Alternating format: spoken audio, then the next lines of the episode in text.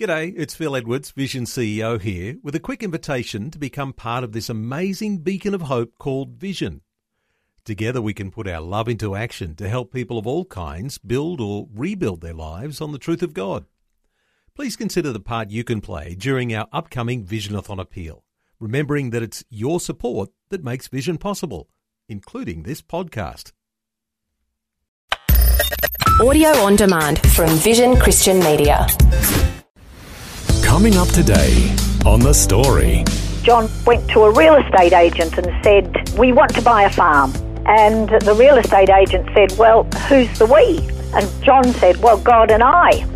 And the real estate agent said to John, Well, how much money? What are you talking about? And he says, Oh, money's no object. My father's a millionaire. And of course, he was talking about his heavenly father, not his earthly father. But with that, the real estate agent decided to take him a little bit more seriously. The Story. G'day, I'm Jimmy Colfax. Welcome to The Story.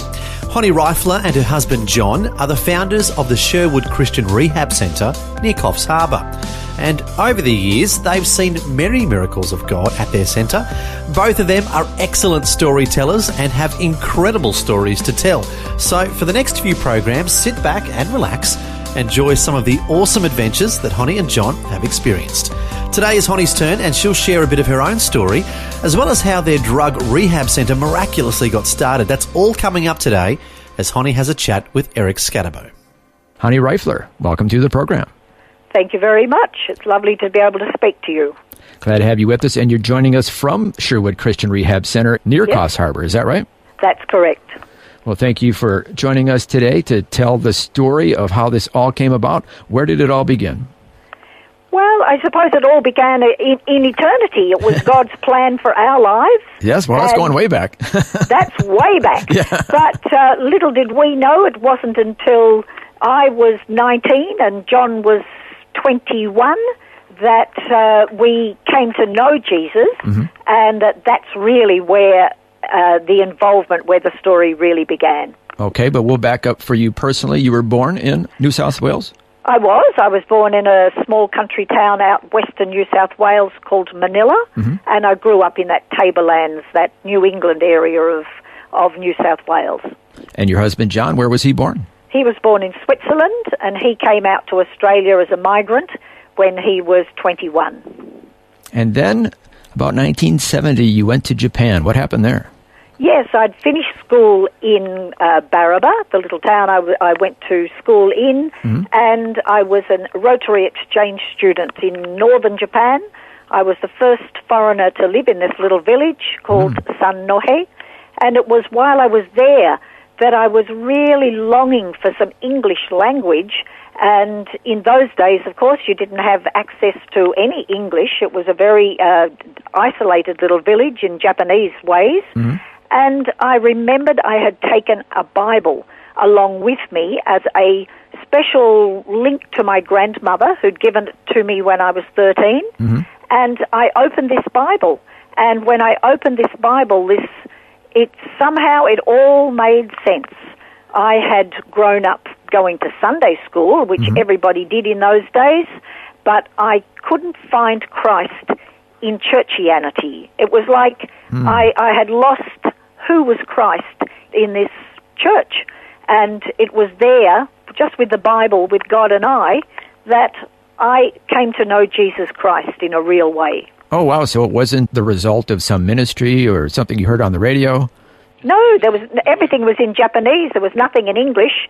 Yeah. Yes, it was simply reading the Bible. And before I'd gone, a really good friend of mine knew that I was searching, mm-hmm. and she gave me a copy of the Daily Bread. And she had said to me, Take this and use it to help you understand the Bible. And she said, But before you do what it says each day, do what it says in the front. And I looked in the front, and there it said, Before you begin your devotion, pray and ask God that He will open your eyes, that you will see great things from His Word.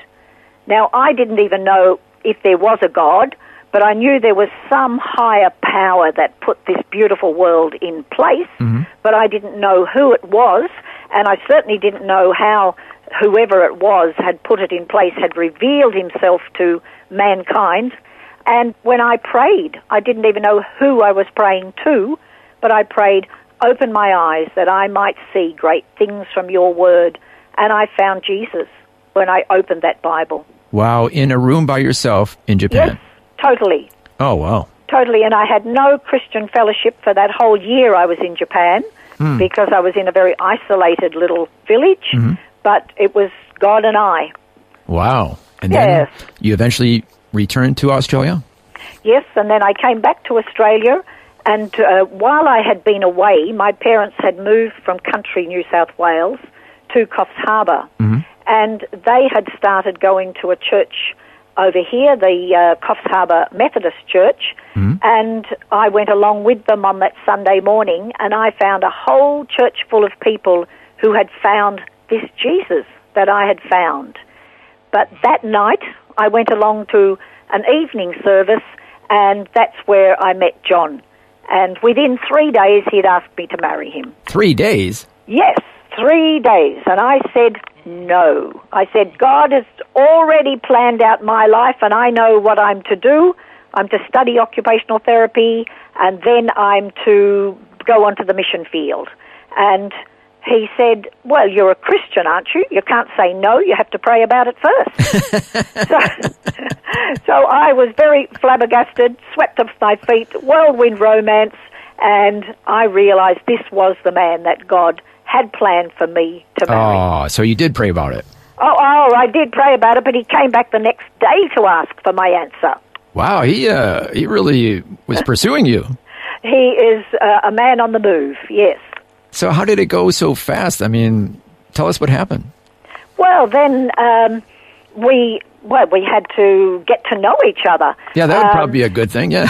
yes, well, that's right. We, we married uh, six months later, but before we married, uh, I was nursing at the Coffs Harbour Hospital, and one night John picked me up at 10 o'clock to take me home to my parents' place, and he said, Oh, before I take you home, we just have to go down to one of the local beaches.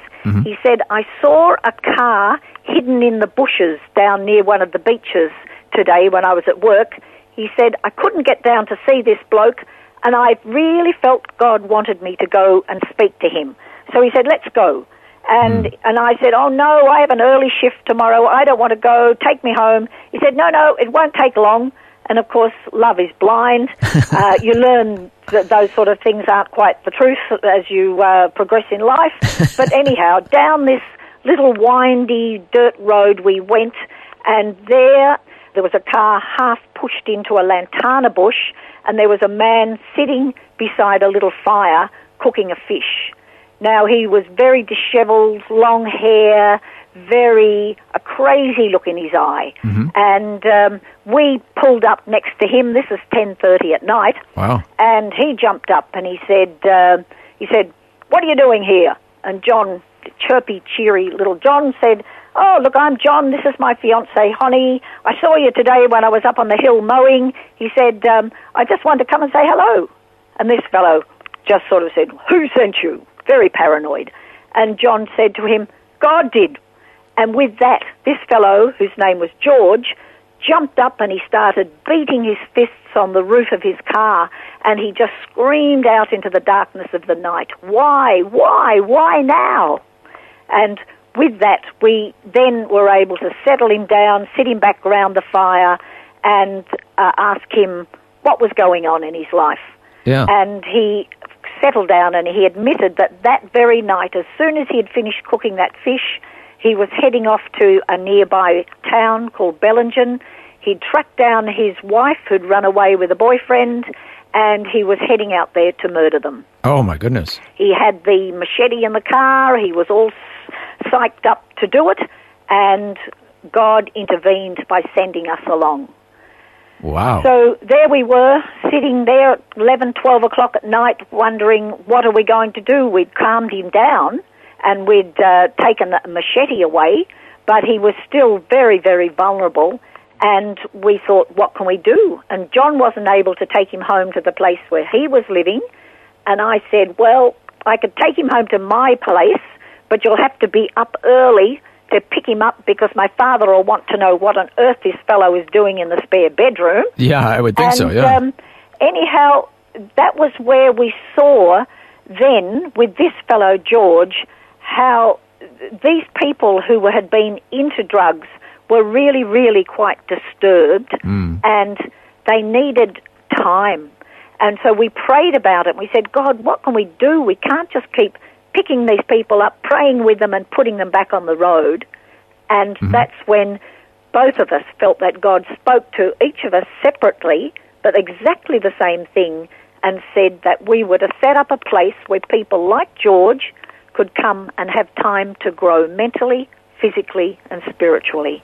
and hence the idea of a drug rehab center was That's birthed right. in your so minds. that was back in about September 71. Mm-hmm. We married in February 72, and we said, okay, God, let's do it. We're ready. We're married. Mm-hmm. And God knew that we were very, very unprepared. We were too wet behind the ears. We still didn't even know each other, let alone to be thrust into the middle of a ministry. So, in God's wisdom, He took us to Western Australia, and there, that vision that I had that I was to study occupational therapy was fulfilled in that I was accepted into the university over there, and John was pastoring an Aboriginal church, and this was our preparation ground for the next, almost the next seven years. so that prepared you to be able to help people with drug Yes, addictions. well, that gave us a tremendous amount of um, academic preparation, Mm-hmm. but also life experiences as well.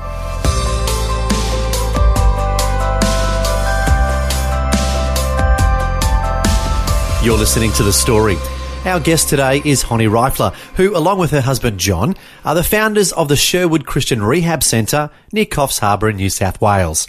Honi has written a book about the numerous miracles of God they've seen over the years at their centre called Countless.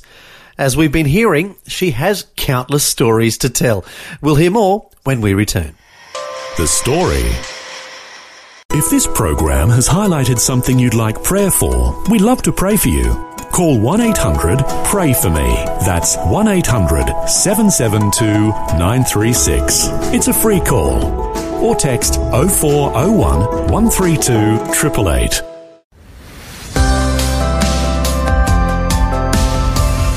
I'm Jimmy Colfax, and this is The Story. We're continuing with Eric Skattebo having a chat with Honi Reifler, who's the author of the book Countless, which is a collection of stories reflecting on the numerous miracles of God that have happened at their Sherwood Christian Rehab Centre near Coffs Harbour in New South Wales. Before the break, we heard how Honi met and married her husband John.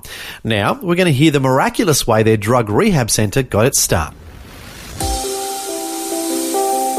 Then, when it was God's time, he through a series of of Bible verses, God was pointing the direction that now was the time. Uh, we had been over to Coffs Harbour on a holiday, and um, while we were here, we looked around. John looked, went to a real estate agent and said, "We want to buy a farm." And the real estate agent said, "Well, who's the we?" And John said, "Well, God and I."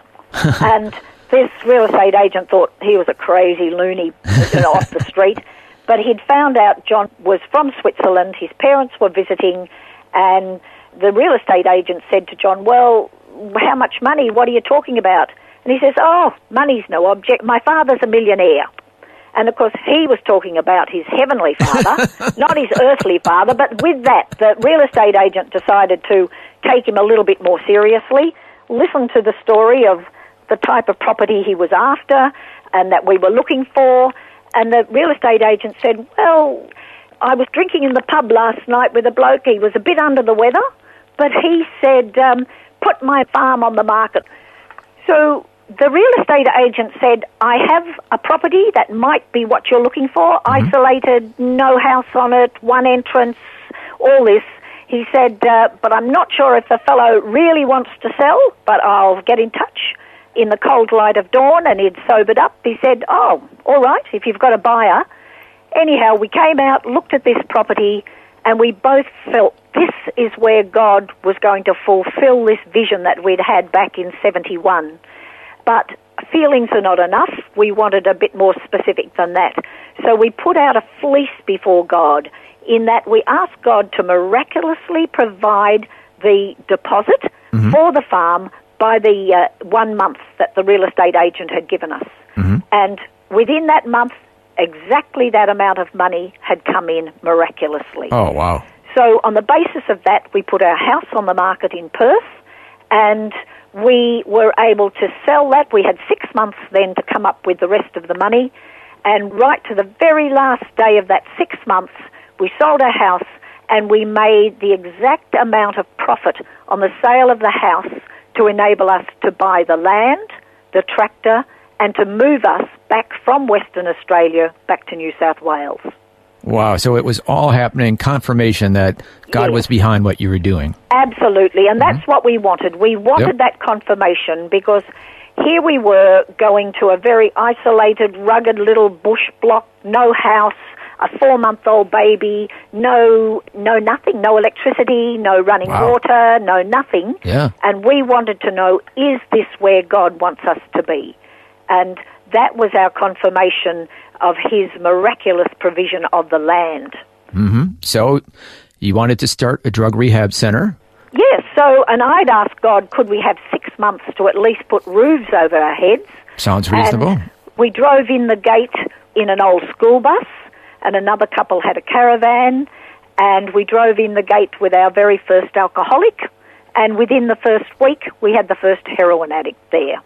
So the Lord was providing, unfortunately, people who were troubled and Yes. addicted. That's right. The last thing we really needed in this very pioneering, rugged situation were people with mammoth, life threatening problems. But God knew what He was doing. This was our preparation, mm-hmm. and in it we were to trust Him totally. Totally for everything, from hmm. finances to run the place, to wisdom to be able to know what to do, people to help us.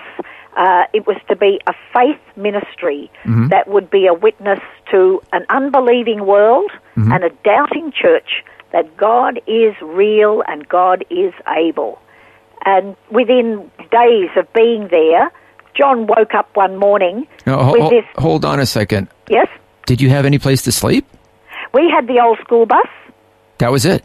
and we had two sets of double decker bunks in that, and we had two blokes on the second set of bunks, and we were on the other set of bunks with the baby, and the other Oh, couple wow. had uh, a caravan. That was it. We had no flushing toilet. We had just a pan behind a lantana bush. Oh, my we had goodness. no electricity apart from what we made with a generator. We had no running water except for what was in the creek, and we just set forth to to do all sorts of things. We uh, dug a dam in the creek, and we constructed a ledge on the cliff just behind us, and we carried up a swimming pool, and we pumped water up to the swimming pool, and that uh, then the gravity fed down, and we actually had water come out of a tap. So we had to, to do everything. Very basic. Oh, it was. It was basic, all right, Wow. but it was fun. And that's how the drug rehab center started.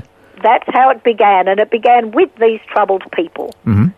And then, within days, John had had this vision from God that we were to get railway carriages and to Just out of the blue, he had this Yeah, out of vision. this blue. He woke Yeah. up one morning and he said, I've had this dream. He said, You stay here and pray. I'm going to Grafton to talk to the station master and about buying some railway carriages. So he, I can't say we prayed with very much uh, faith or enthusiasm. We thought he was crazy. Anyhow, off he went to Grafton to uh, talk to the station master. And the station master listened and sort of said, I've worked for the railways for 30 years. I've only sold tickets. I don't sell railway carriages. and John said, Well, this is what God told me, and God doesn't lie. Um, so the station master said, Well, look, I'll put you on to Clyde Wagon Works, where they make carriages in Sydney with the railways. And um, John got on the phone there, told this fellow his testimony of how he'd come to know Jesus and what Jesus was doing with his drug rehab. And the fellow at the other end said, Stop, stop, that'll do. I've heard enough. He said, uh, How many carriages do you want? Wow. And John hadn't really thought how many he wanted because you don't normally buy railway carriages. and he just said, Oh, half a dozen. I think he thought he was buying eggs. but anyhow, he said half a dozen. And the fellow said, Right, first two will arrive in Glenreagh at the railway station next Saturday, and Oh, they'll cost goodness. you hundred dollars each hundred dollars each. to pay for the transport. Wow, that's next to nothing. we, we he came back all excited about these carriages, and we were sort of excited, but we thought, well, God, where are we going to get two hundred dollars from?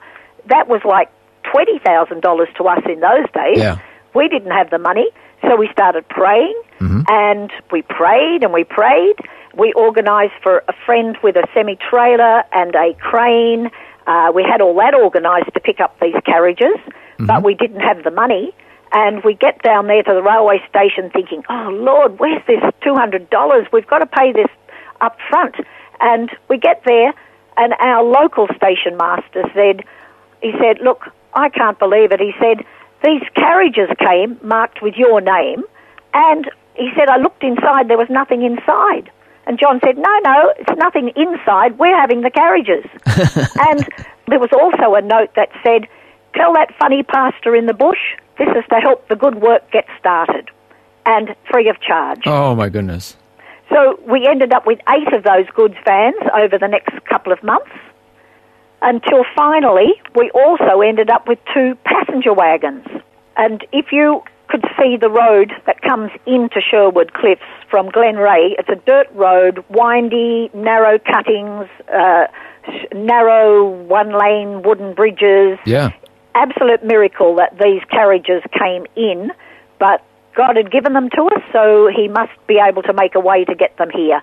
And He did. So you went from the bus to eight carriages? To the carriages, yes. We, we decked out uh, the goods vans as bedrooms for the men who were coming into the program and the ladies, and the passenger wagons, uh, we, we used those as bedrooms, kitchens, and in between the two big passenger wagons, we put a dining room, uh, kitchen, and a big lounge room library upstairs.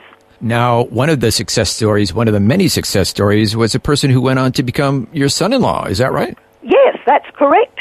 So for us, uh, running a drug rehab means that people have to fulfill two criteria to come.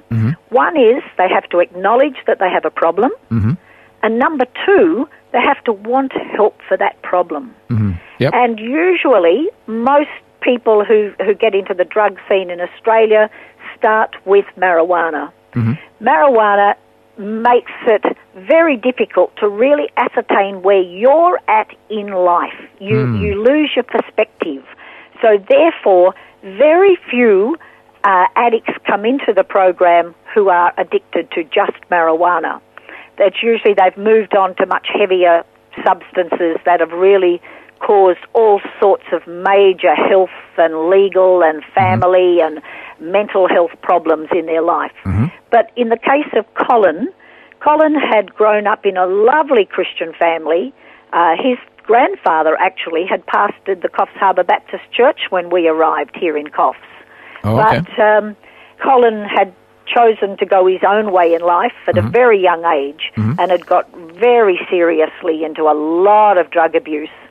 But miraculously, at 20, Colin discovered through the death of friends who were taking drugs, through the, the grief of his mother, a lot of things brought Colin to his knees, but it was a miracle because it's very unusual for somebody at that age to really ascertain number one, do they have a problem? It's everybody else's problem, not Yeah, theirs, yeah. they think.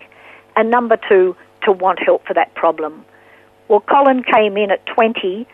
He'd reached the end of his limit. He'd seen friends die. He himself should have been dead, but miraculously God had spared him, and he saw that he had a problem and wanted help. So he came into the program probably 20 years ago. And um, while he was there, he was all of 20 years of age. Um, he met our daughter, who was all of about 17, I think, at that stage. And of course, we don't encourage relationships in any shape or form during somebody's uh, life where they're in such a mess. But uh, God knew what He was doing, and these two eventually. God did bring them together. They married, and they actually now run Sherwood Cliffs, and we've retired from the leadership of it. Oh my goodness. And they've been on staff probably 12 years, I think, now. Yeah. Yes. So he kind of has gone back to his heritage, his Christian heritage. Well, he has, well and truly, yes.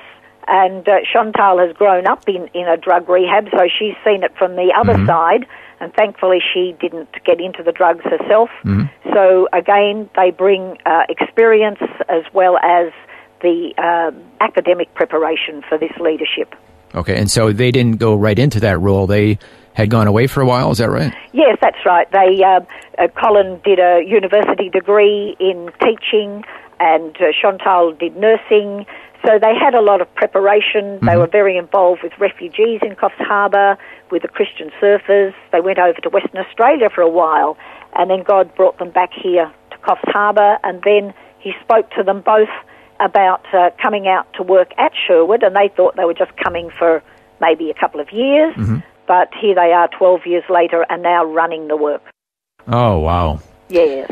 So it's kind of come full circle in a It sense. It certainly has. It's wonderful. Fantastic. Thank you so much for sharing your story with us today. And thank you, Eric, for uh, interviewing me. And I just pray that if there's anybody out there who's who feels hopeless and helpless in this whole drug scene, don't give up. There's a God there who loves you. Just call out to Him, and He inclines His ear to hear. Amen. That was Eric Skattebo having a chat with Honi Reifler, who was sharing her amazing story.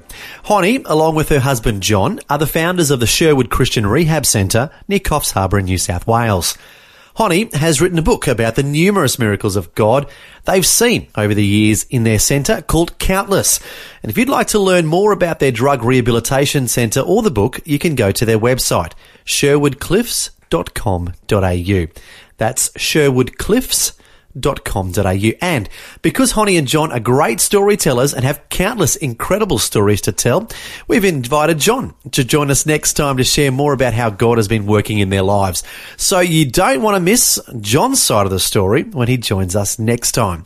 Meanwhile, we'll end today with some verses from the Bible that come to mind when reflecting on Honi and John's life journey.